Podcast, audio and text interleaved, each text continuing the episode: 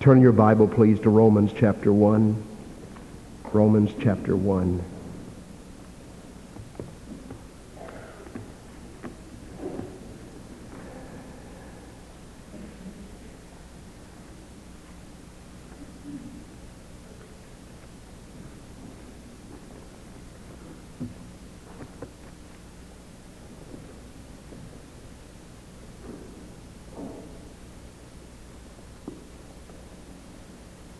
Pick up the newspaper today, it's like reading a commentary on the Word of God. Unwittingly, those who write, those who make the news, probably have no idea that they are bringing to pass truths and prophecies that are already in the Word of God. It's wonderful to see how the Word dovetails and all the Scripture just fits together. And tonight as we speak about that subject in Romans chapter 1, keep in mind that this is a second part of last Sunday night's message. God gave them up. And last Sunday night, we began the book of Amos, the oldest book of sermons in the world. And you remember the, the way Amos brought the indictment under the direction of the Holy Spirit. He brought the indictment on all the surrounding nations for three transgressions of Tyre, of Edom, of Egypt, of Babylon, of Assyria, and then Israel, and then he circled in of Judah, and then he circled in on Israel. And the ultimate was God had done everything for them, and that didn't help. Then God had brought judgment upon them, and that didn't do any good. And finally, the theme, therefore, O Israel, prepare to meet thy God. Now we come to Romans chapter 1. We have made a cycle. And the Lord Jesus has been introduced to the Roman world. And Paul is bragging on the gospel of Jesus Christ that is the power of God unto salvation. The key verse in all of the book of Romans is Romans 1.16, in which Paul said, I am not ashamed of the gospel of Christ, for it is the power of God unto salvation to everyone that believes, to the Jew first and also to the Greek. In other words, what Paul is saying, I'm going to bring an indictment, but I want to say in advance that across the dark chasm of man's black sin, God has erected a glorious causeway of grace. And the gospel of Jesus Christ is the power, the dunamis of God unto deliverance to those who are bound in the shackles of the sins that I'm going to name. As we go into this, let's have prayer. Our Father, we ask tonight that the Spirit of God would guide our thoughts, guide everything that we say, so that the words of our mouths and the meditations of our hearts would be acceptable in thy sight. Guard us from presumptuous statements and may the Holy Spirit speak through us, give illumination to the Word of God. Somebody here without Jesus tonight, may they come home to God. And others who are saved, may they be encouraged by thy Spirit to bring their lives into an open stand for the Lord. In Jesus' name, amen. the song, In Loving Kindness Jesus Came, my soul in mercy to reclaim. From sinking sand he lifted me. That's my testimony. I think it's one of the greatest songs in the hymn book. And that's Paul's testimony. He thought he was doing God an honor when he put to death Christians until God changed the direction of his life. And Paul is saying it is no secret what God can do, what he's done for others, he can do for you.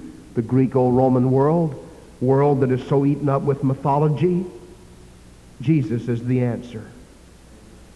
And he begins in verse 18 by saying, For the wrath of God is revealed from heaven against all ungodliness and unrighteousness of men who hold the truth in unrighteousness. In other words, they know the truth, but the unrighteousness of their mind and thoughts so permeates everything that it adulterates the truth. And look what the result is. Because that which may be known of God is manifest in them, for God hath shown it unto them. For the invisible things of him from the creation of the world are clearly seen, being understood by the things that are made, even his eternal power and Godhead, so that they are without excuse. Because when they knew God, they glorified him not as God, neither were thankful, became vain in their imaginations. Their foolish heart was darkened. Professing themselves to be wise, they became fools and changed the glory of the incorruptible God into an image made like corruptible man and birds and four-footed beasts and creeping things. Wherefore, God also gave them up. Underscore that in your Bible. He gave them up to uncleanness through the lusts of their own hearts, to dishonor their own bodies between themselves, who exchanged the truth of God for a lie, and worshipped and served the, crea- the creature more than the Creator, who is blessed forever. Amen. For this cause, God gave them up. Underscore that. He gave them up unto vile affections for even their women did exchange the natural use for that which is against nature. And likewise also the men, leaving the natural use of the woman, burned in their lusts one toward another, men with men, working that which is unseemly, and receiving in themselves that recompense of their error which was fitting. And even as they did not like to retain God in their knowledge, God gave them over.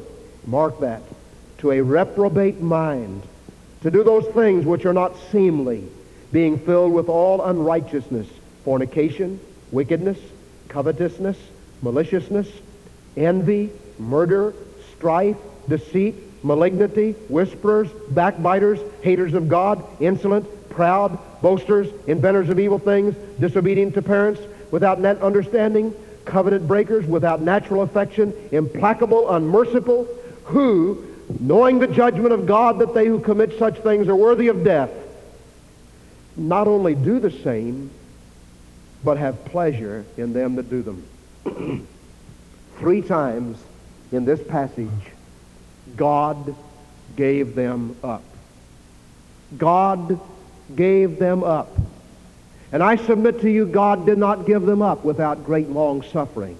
God did not give them up without severe warnings and sufficient warnings.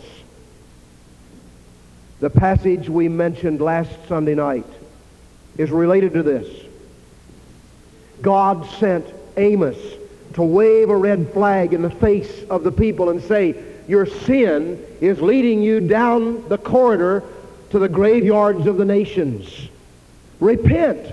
Turn back to God. But they would not listen. And so, in an unusual indictment, God told Amos to go to Bethel and to preach concerning the sins of all the nations. And as he preached, they said, Amen, Amos. Preach on, preach on. We knew that that nation was wicked. We knew that that nation deserved damnation. We knew that all those nations should be discarded by God and placed on the trash heap of the nations. And God got closer and closer and closer. And finally, he came to her southern sister Judah. And God said, For three transgressions of Judah, and for four, I will not turn away the transgressions thereof, the punishment thereof, the sin thereof, the result thereof.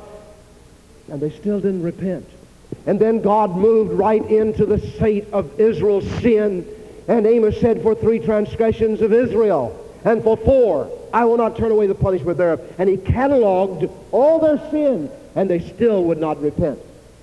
God sent blessings, prosperity, and that didn't do any good. God sent judgment. He withheld the rain. He sent pestilence, all kinds of economic problems, and that did no good. And finally Amos said, Therefore, O Israel, prepare to meet thy God. God gave them up. And in the year 785, the Assyrian hordes swept down on Israel and took into captivity the ten northern tribes. They went off into oblivion, and no one knows their whereabouts to this day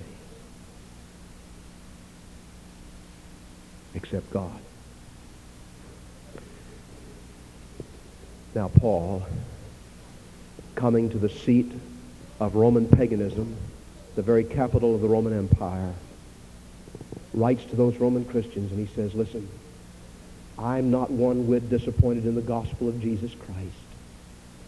For the gospel of Christ is the power of God and the salvation to everyone who believes. Everyone. Notice, everyone. Those who are caught in the shackles of sin. Those who are bound in the bondage of habits. Everyone who believes. The Jew first and also the Greek. Paul makes it very, very clear that the only way God ever gives up is when someone rejects that gospel, rejects God's only remedy for sin, rejects God. And ladies and gentlemen, America, founded by God seekers rather than gold seekers, America, whose great spiritual foundation and principles were established on truths preached by the great awakening preachers, like the man who preached down here in Logan County in a little one-room church, and a great spiritual awakening spread there, like the man who preached up in New England, Jonathan Edwards, who preached sinners in the hands of an angry God, that man, those men, those preachers laid the spiritual framework upon which this republic was built. Actually, our nation's birthday ought to be July 4th, 1740, rather than July 4th, 1776, because it was in the Great Awakening that the theolo- theological principles and all the framework was set that enabled those men to gather in the, in the, in the Constitutional Convention that laid the principles for our great America. And in 1962, by a willful, open decision, the highest court of our land said the most important institution in America, our schools.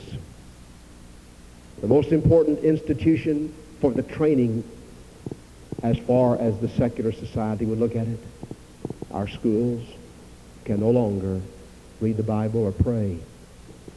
Now, before that Supreme Court decision, it was not mandatory that the Bible be read or that prayers be offered. I recall in high school. Many times there was no Bible and prayer in the school I went to. But there was a copy of the Ten Commandments on the wall, and a teacher would feel free every once in a while to say, let's just read those Ten Commandments. In chapel at DuPont Manual High School in Louisville, the principal would feel free to have us salute the flag and then have some minister from the city of Louisville come in and lead in prayer read something from, something from the Word of God. Didn't hurt anybody. It didn't make anybody that was a Baptist become a Catholic or a Catholic become a Buddhist or a Buddhist become a Christian. Didn't make anything like that.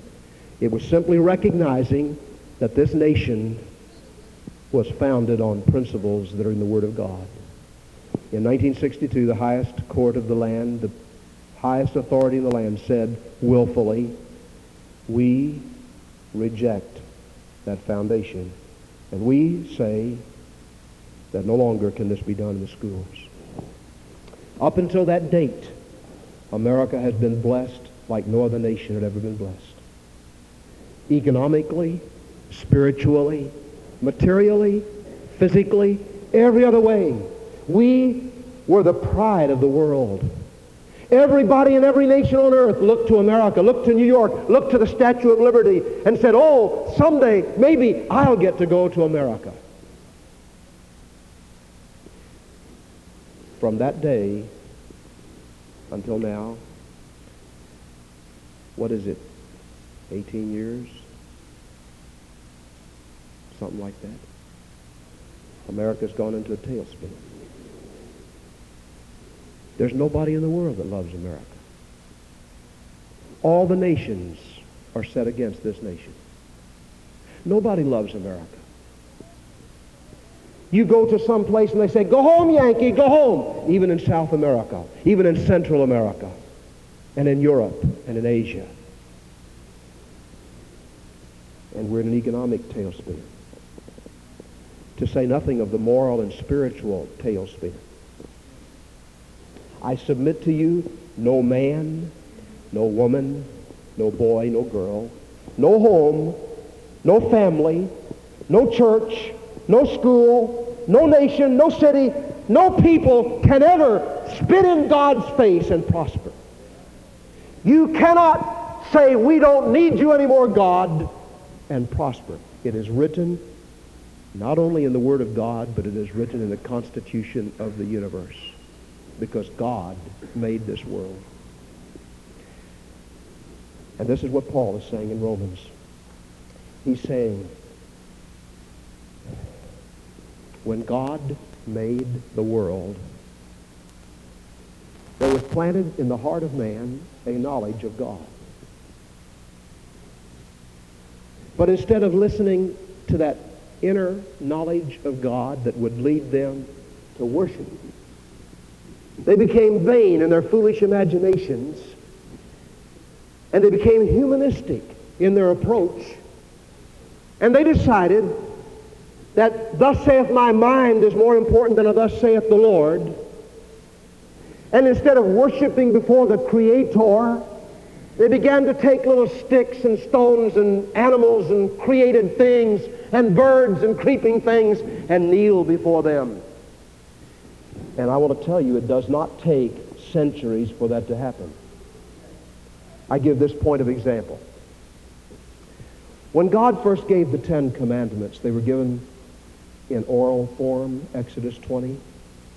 And then God wrote them on a thing, in his, with his own finger on some stones. Moses was in the mountain. Aaron was down with the people. And Moses was up there 40 days. The people had already heard the voice of God. They knew the deliverance of God at the Red Sea. They knew the power and the authority of God. They knew the impeccable life of Moses. But while Moses was up on that mountain, they came to Aaron and said, Aaron, let's take up an offering. And we put all our gold in, and, and, and Aaron, you make a, a golden calf. And uh, like everybody else has. And, and let us uh, have this as an altar. Now, we'll still worship God, but we, wanna, we want something like everybody else has got. And so Aaron did it. He didn't have any more sense than to believe that he was a representative of the people. My dear friend, the preachers are not representatives of the people. They're representatives of God to the people. And whenever a preacher thinks that he's got to find out what the people want and then give them that, Ichabod is written across his life. You might have some pretty little kind of fellowship, but it won't be anything that is from the Word of God. And that group won't stand for anything. And neither are the deacons representatives of the people. The deacons are representatives of God to find out what God wants and then to give that to the church, not to go and find out what does this group want, this group want, some other group want, and then come and tell the preacher what to do. That's never been God's plan or God's will. Ever. Never in a thousand years. And ladies and gentlemen, one of our big problems in America tonight is that all of our congressmen have decided that they're not going to find out what God wants and what is really best for our nation, but they're going to find out what will give them the greatest political acumen. And they're going to do that. And our world has been trained to say, my name's Jimmy, I'll take all you give me. And so every kind of socialistic program that can come along where we can give the people more and more and more and more and take care of them more and more and provide all their social needs and all their fellowship needs and all their medical needs, and we have medical socialized medicine and everything else. And after a while, we will bleed ourselves into utter bankruptcy because we have forgotten that God is on the throne and that the humanistic approach to life is not God's plan. And so the people said, build us a little calf, Aaron. And Aaron was their little errand boy, and he built them a little calf. And he said, now we will worship the Lord. Let's come and kneel here and we'll worship the Lord. You notice the scripture carefully. He didn't say worship this golden calf. He said worship the Lord. And when Moses came down out of the mount, he saw what was going on. How long did it take them to go from worshiping God to kneeling before an image? Forty days. How long is it going to take America to go from being a nation that has based its history and its whole life upon a worship and, and a, a supreme being looking to God, the Lord God, to worshiping at the images of humanism less than 18 years. We're there, brother. We're there. And Paul said, that which may be known of God was clearly seen. People could know it. It was not hidden. It was not some deep, dark mystery. And any of you who studied European civilization and your books begin by saying that in the beginning man was polytheistic, that he worshiped many, many gods, and finally, because of his own approach to things, he finally figured out there was only one God. That's a lie. The Word of God says that man in the very beginning worshiped one God, one, and his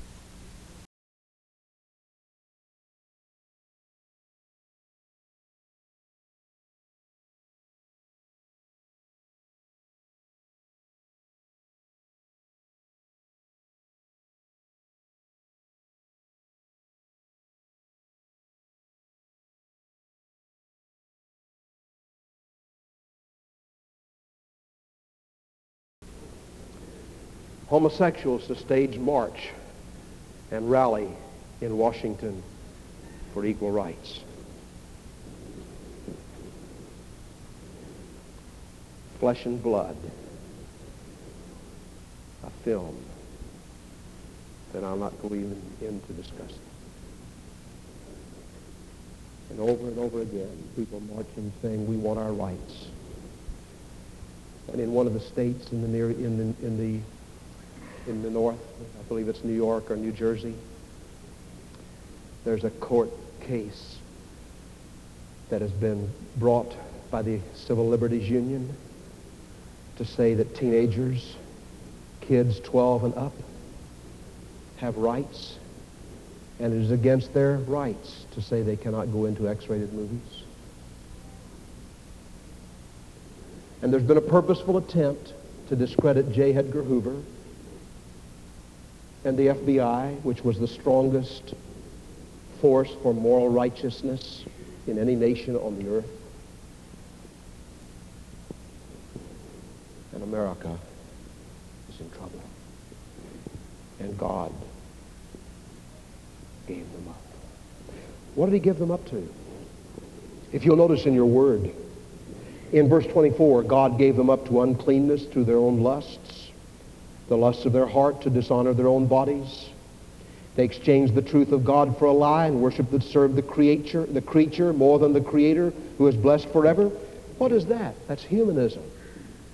Worshipping the creature more than the creator, that's mere pure humanism. And that's where America stands tonight. And our whole philosophy is interwoven with that. What is humanism?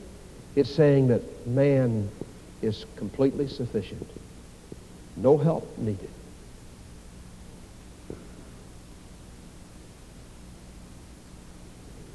Look at verse 26. For this cause God gave them up to vile affections. Now, notice the sequence or the declension. First, God gave them up to uncleanness.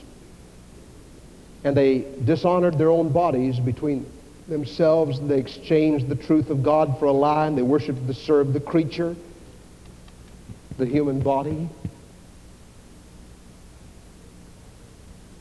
But notice, secondly, where that led to. I want to give you a hint of warning tonight, not only to young people, but to adults. And I say this I believe, from the Lord. It is a dangerous thing to experiment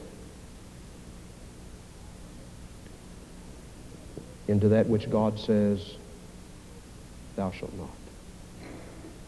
If you're married, it's a dangerous thing, lady, at the factory to sit down and have coffee with some other man and begin to talk to your, him about your troubles. That's a dangerous thing. You may not want what I'm saying, but I just feel the led of God to say it to you. That's a dangerous thing. And you're flirting with trouble. Now that in itself may not be sin, but it's dangerous. This first section shows that man began to worship at the fountain of humanism. And the result of that was the defiling of the body, which is the second reason God said, I give them up. I don't know how many people in these years in Bowling Green that I've counseled with who tell heartbreaking stories, heartbreaking stories, heartbreaking stories. We didn't mean to split up. We didn't mean to have a divorce. We didn't mean to have this problem in our lives, but somehow, you know, we just began to tell our problems to some other person. God says don't do that. The secret, sacred things of your home belong between you and God, and if necessary, some third person who is a counselor who can assist you with this problem, but not to Tom, Dick, and Harry, and not to some other man along the way, not to some other woman along the way. That isn't God's plan. And verse 26, and young people, it is a dangerous thing to experiment with things that God said thou shalt not. God said not only is extramarital sex wrong, but fornication is wrong, premarital sex. God says thou shalt not. And when I say, get out of the way, God, I'm going to do it anyway, I don't care what you say, you are running the risk of having God stand back and say, okay, okay. And God gave them up. I'm not saying that everybody here tonight who examines his own heart before we take the Lord's Supper and finds that some of these problems have been your problems, that God has given up on you. I'm not saying that. I'm saying you're on dangerous territory. And I'm saying that you need to bring your life into subjection to the Word of God. You're on dangerous, dangerous, dangerous territory.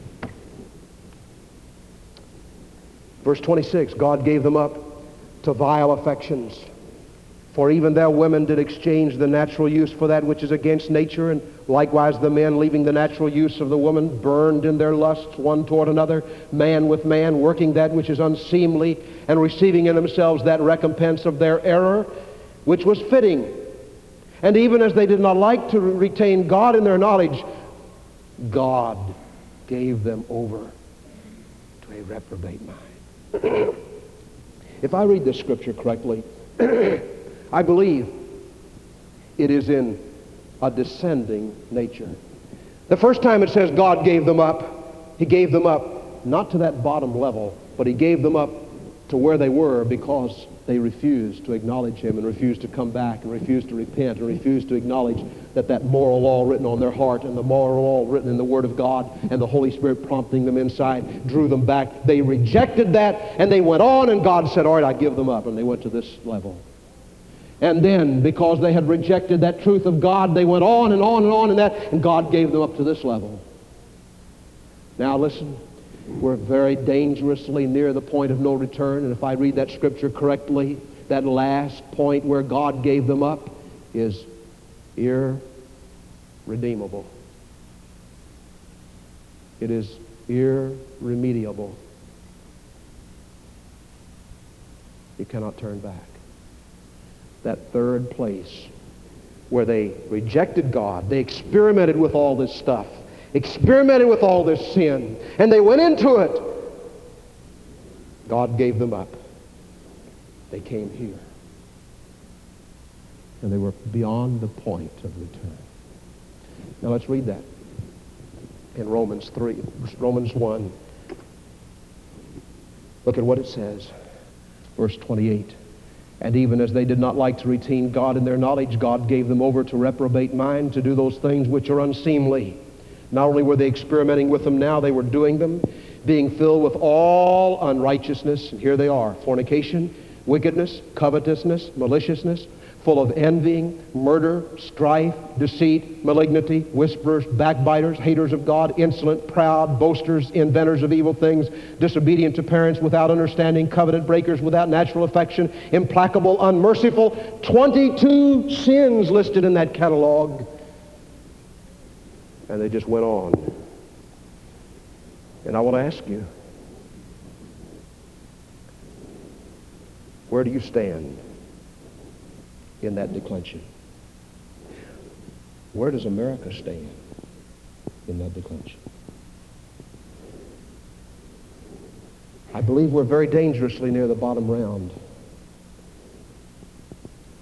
But the Bible still says, if my people who are called by my name will humble themselves and pray and seek my face and turn from their wicked ways, then will I hear from heaven and forgive their sin and heal their land. Billy Graham said some years ago, America's a crossroads, eh, is at a crossroads. I heard him later say, I believe America has passed the crossroads and has made its decision. Now, whatever you think of Mr. Graham, I think he is a spokesman to the world for God.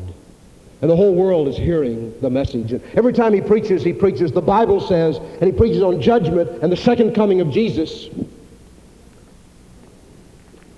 And the Bible says God will not do anything until he reveals his secrets to his prophets. And Bible-believing preachers all around the world are heralding the same message I'm giving you tonight. It is late. It is dangerous. We are going almost beyond the point of no return. What can we do? Should we march on Washington? Should we go have a sit-in at the Capitol and go in and Mr. Carter's Oval Office and say, we demand rights. Is that the way to do it? No. No. One by one, one by one, if we'll draw a circle around our own heart and say, God, I don't want you to give me up. God, don't give me up. God, I hear your voice. I know the awfulness of sin. God, don't give me up. I want to come back. I want to come back. And if you'll come back, it's late. But if you'll come back, as long as you can hear that voice of God speaking to your heart, as long as you sense that desire inside of you to come back to God, I want to tell you on the authority of the Word of God, as long as you can hear that inner voice saying, come home, come home, I don't believe you've gone too far. You can come home. You can come back. You can turn around. As far as our nation, I don't know. I don't know. I think officially we've made a decision to go away from God, and God as a result is allowing all kinds of problems to come plague this great nation, the greatest nation that ever existed. But it's not too late on an individual basis. We can come back. It's not too late on a church basis. We can gather ourselves together as the, in, the, in the faith of the Lord and be a, a soul-winning church that will take stands against sin and against unrighteousness until we're laughed at and scoffed at and persecuted and spit at and beheaded like Paul was or put in a dungeon like Jeremiah was or sawn in sunder like Isaiah was or crucified like Jesus was. And God gave them up. Where do you fit into this tonight? I beg you, I appeal to you, I plead with you. Give your life to Christ. Let him have you. Let him make of you what he wants. Jeremiah went down to the potter's house. And he saw the potter making vessels. The vessel had a mar in it and that potter had to refashion the vessel. We can come and say, Lord, I've got a mar in my life. I've got a crack in my life. I've got a sin in my life. Would you refashion it? I want to be clay in the potter's hand. Let's do that. May we pray, every head bowed, every eye closed.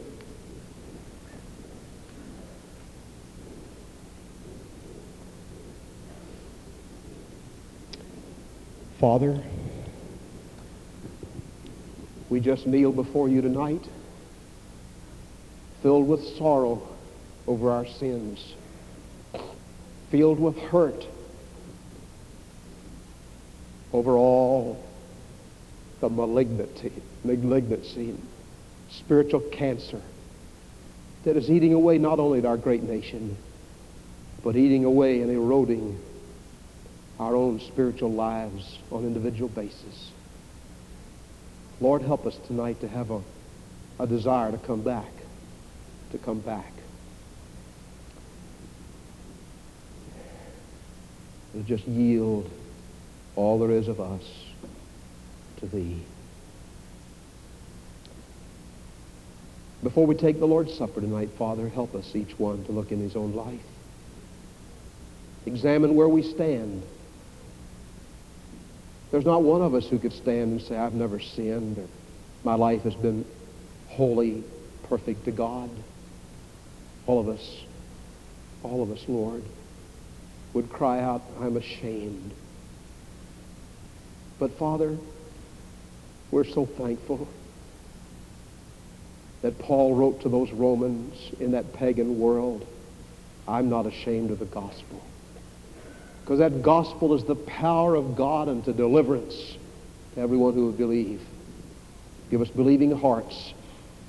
Believing hearts that Jesus can raise us out of our sins, out of our declension, out of our degeneracy, out of our depression, out of our despair, out of our habits, out of our darkness into Christ's glorious light. And from sinking sand thou canst lift us. Lord, help somebody to be lifted tonight. In Jesus' name, amen. May we stand, please. Let's sing, Jesus paid it all, all to him I owe. Sin had left a crimson stain, but he washed it white as snow. In a little while, we're going to observe the Lord's Supper. Beloved, right where we stand, let's get some things settled between our heart and God. Let's just confess our sins to God. Ask him to cleanse us and forgive us. To some, that may mean walking down this aisle in a recommitment of your vow to the Lord. It might even mean going to somebody else and saying, I'm sorry for the way I treated you. I need to make it right. Maybe you've already made it right forgive yourself. You know, one of the great sins we commit is, is holding things against ourselves. We don't have any freedom in Jesus. We don't have any freedom and power because we allow the devil to accuse us when Christ has already cleansed us. We've already made the thing right, and we have not forgiven ourselves. Loose yourself tonight from the bondage that would shackle you. If you're not saved, that means coming to Jesus and trusting him as your Savior. If you are saved, that means taking an open stand for God. There's some here tonight. Been a long time since you've taken any stand for God. Your membership's off in some other church. Or maybe you don't even remember whether you have a membership. Or maybe it was a long time ago and it needs to be updated. Maybe you'd like to say, I, you know, I was saved, but I never made it public, never was baptized. I need to come. You, you ought to do that. Do what God wants. The Lord is looking for a people who are not afraid to be called his people, who are not afraid to be called a peculiar people, who are not going to be cowed by a world that is indifferent to the claims of Christ. That's what God's looking for. I wonder if there's anybody here like that.